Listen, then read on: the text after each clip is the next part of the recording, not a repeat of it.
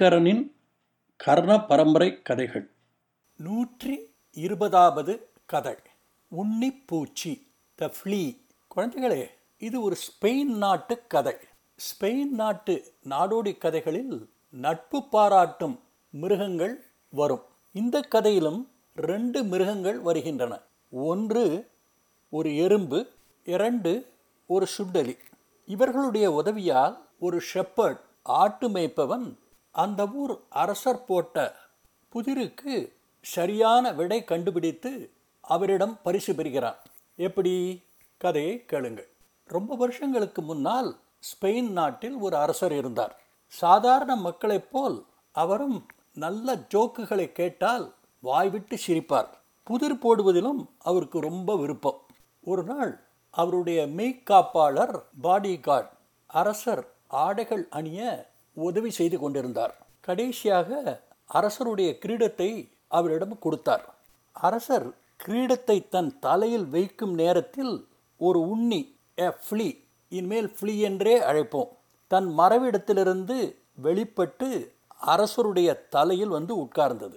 அது உட்கார்ந்த ஒரு நொடியில் அரசர் தன் கையால் அதை கப்பென்று பிடித்து கொண்டார்.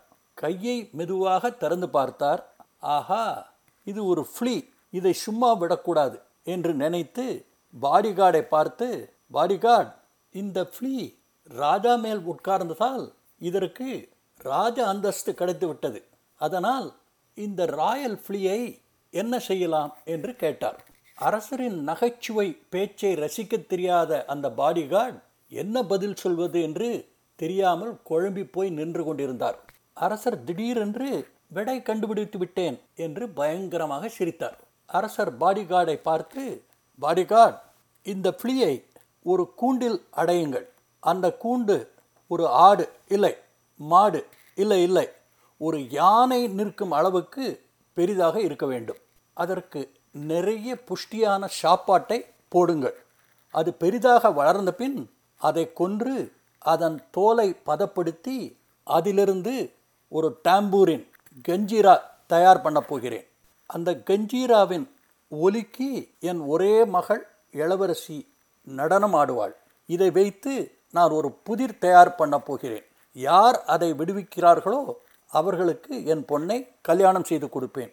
இந்த ஃப்ளீக்கு ஃபெலிப்பா என்று நான் பெயர் சூட்டுகிறேன். பாடிகார்ட் எப்படி இருக்கு என் பிளான்? என்று மீண்டும் பயங்கரமாக சிரித்தார். பாடிகார்ட் மனதுக்குள் நம்முடைய அரசருக்கு நிச்சயமாக பைத்தியம் பிடித்து விட்டது என்று நினைத்தார். வெளிப்படையாக அருமையான திட்டம் அரசே அப்படியே செய்துவிடலாம் என்றார். அரசர் கட்டளைப்படி ஒரு யானை நிற்கும் அளவுக்கு ஒரு கூண்டு அமைக்கப்பட்டது. அதில் அந்த புளியை வைத்து அதற்கு தினசரி சத்தான உணவு கொடுத்தார்கள். பதினாலு நாளில் அது ஒரு எலி அளவுக்கு வளர்ந்திருந்தது. ஒரு மாதத்தில் பூனை அளவுக்கு வளர்ந்தது. இரண்டு மாதத்தில் நாய் அளவுக்கு வளர்ந்திருந்தது. மூன்று மாதத்தில் ஒரு பெரிய கன்றுக்குட்டி அளவுக்கு அந்த புலி வளர்ந்திருந்தது. அரசர் அந்த புலியை கொல்ல உத்தரவிட்டார். அதன் தோலை நன்றாக பதப்படுத்தி மெதுவான பட்டாடை மாதிரி ஆக்கினார்கள். அதிலிருந்து ஒரு நேர்த்தியான டாம்பூரின் கஞ்சிராவை தயார் பண்ணினார்கள். அதன் மேல் சிறு மணிகளையும் ரிப்பன்களையும் கட்டி அழகுபடுத்தினார்கள். அரசருடைய ஒரே மகள் இசபல்லா செல்லப்பெயர் பெலிட்டா. டாம்பூரின் பீட்டுக்கு நடனமாட பயிற்சி பெற்றாள். அரசர் ஒரு கவிதை வடிவில் ஒரு பாட்டு எழுதி அதற்கு ஒரு டியூன் போட்டார். பெலிட்டா ஃபெலிப்பா இணைந்து நன்றாகவே நடனம் ஆடுகிறார்கள். என் கேள்விக்கு என்ன பதில்? ஃபெலிப்பா யார் என்று தெரியுமா? சரியான விடைக்கு பரிசு என் மகள். அரசருடைய புதிரை நாடறிய பிரகடனப்படுத்தினார்கள். இளவரசர்களும் பணக்கார பிரபுக்களின் மகன்களும் ஸ்பெயின் போர்ச்சுகல் இட்டாலி பிரான்ஸ் என்று பல நாடுகளிலிருந்து வந்தார்கள். வந்த இளைஞர்கள் பாடிகார்டு மாதிரி முட்டாள்கள் இல்லை. அரசருடைய கேள்வி டாம்பூரினை பற்றித்தான் என்பதை அவர்கள் புரிந்து கொண்டார்கள். டாம்பூரின் எதனுடைய தோலால் செய்யப்பட்டது என்பதுதான் அரசருடைய புதிர் என்பதும் அவர்களுக்கு விளங்கிவிட்டது ஒரு இளவரசன் சொன்னான் அரசே இந்த கஞ்சீரா ஆட்டின் தோலால் செய்யப்பட்டது. என்றார். விடை தப்பு என்று பெலிட்டா சிரித்துக்கொண்டே சொல்லிவிட்டு அங்கிருந்து கிளம்பிவிட்டார். இன்னொருவர் இது செம்மறியாட்டின் தோலால் செய்யப்பட்டது என்றார். மூன்றாமவர் இது ஒரு மாட்டின் தோலால் செய்யப்பட்டது என்றார். இப்படி மாறி மாறி ஆடு மாடு செம்மறியாடு என்று எல்லோரும் சொன்னார்கள். எல்லா விடைகளும் தப்பு என்று நிராகரித்து விட்டார்கள். அரசருக்கு இந்த பதில்கள் அலுப்பை உண்டாக்கின. அவருக்கு கவலை. புதிருக்கு யாராவது சரியான விடை சொல்லி தன் மகளுக்கு கல்யாணம் நடக்க வேண்டும். என்ன செய்வது? என்று யோசித்தார். ஒரு புதிய உத்தரவை போட்டார்.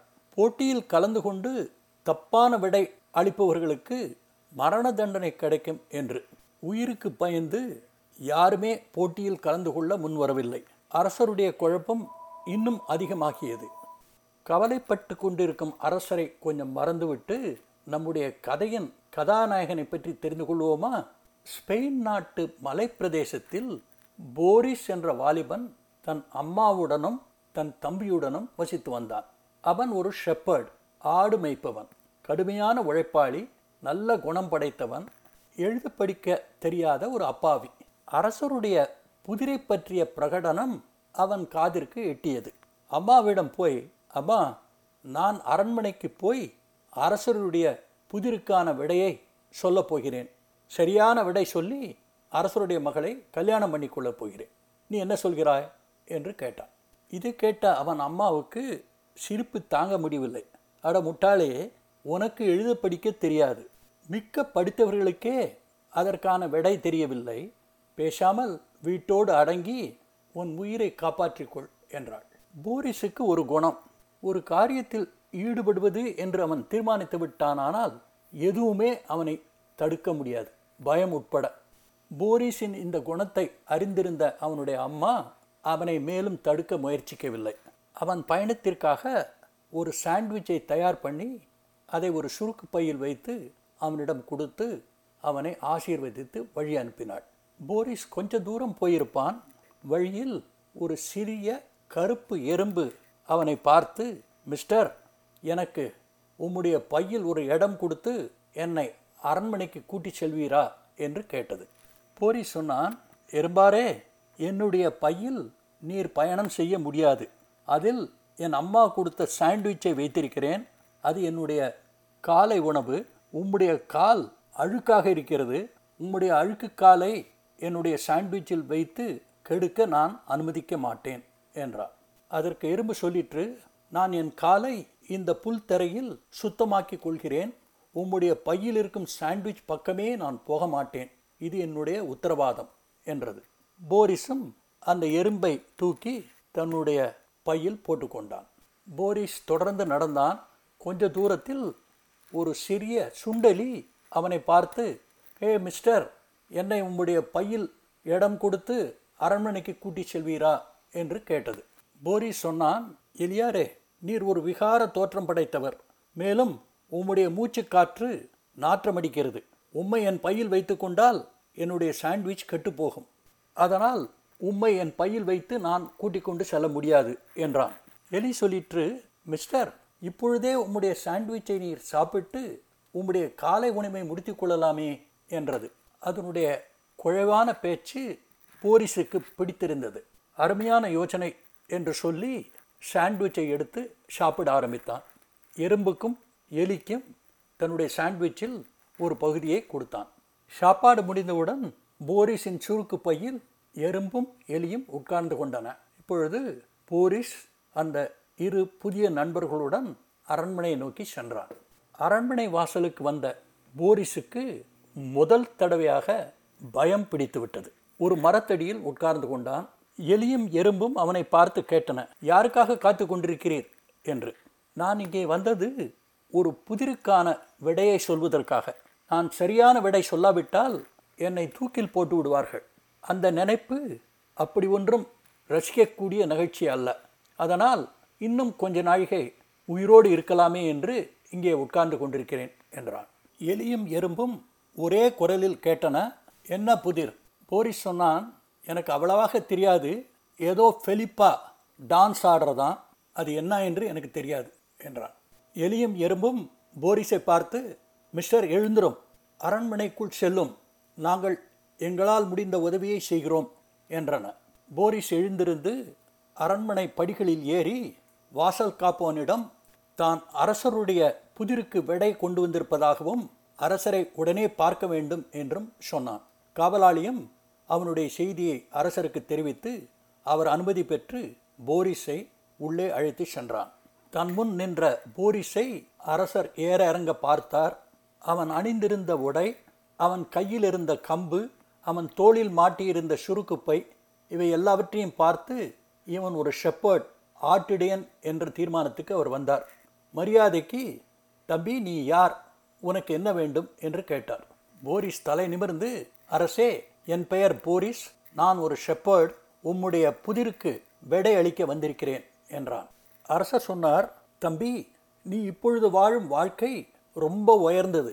அந்த வாழ்க்கையை திறந்துவிட்டு அனாவசியமாக மரணத்தை எதிர்கொள்ளாது. நீ உன் வீட்டிற்கு செல் என்றார்.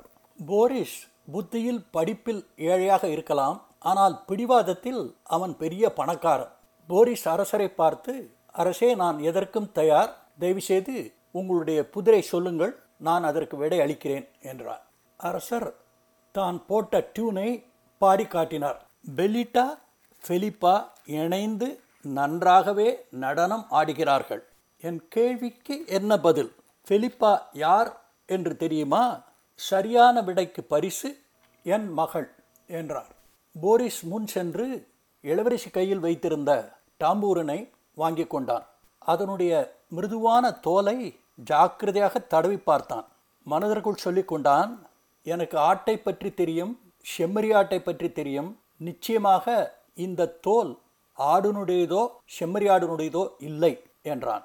சுருக்கு பைக்குள் இருந்த எறும்பு மெதுவாக கேட்டது உம்மால் ஊகிக்க முடியாதா? என்றது. முடியவில்லையே என்றான் போரிஸ்.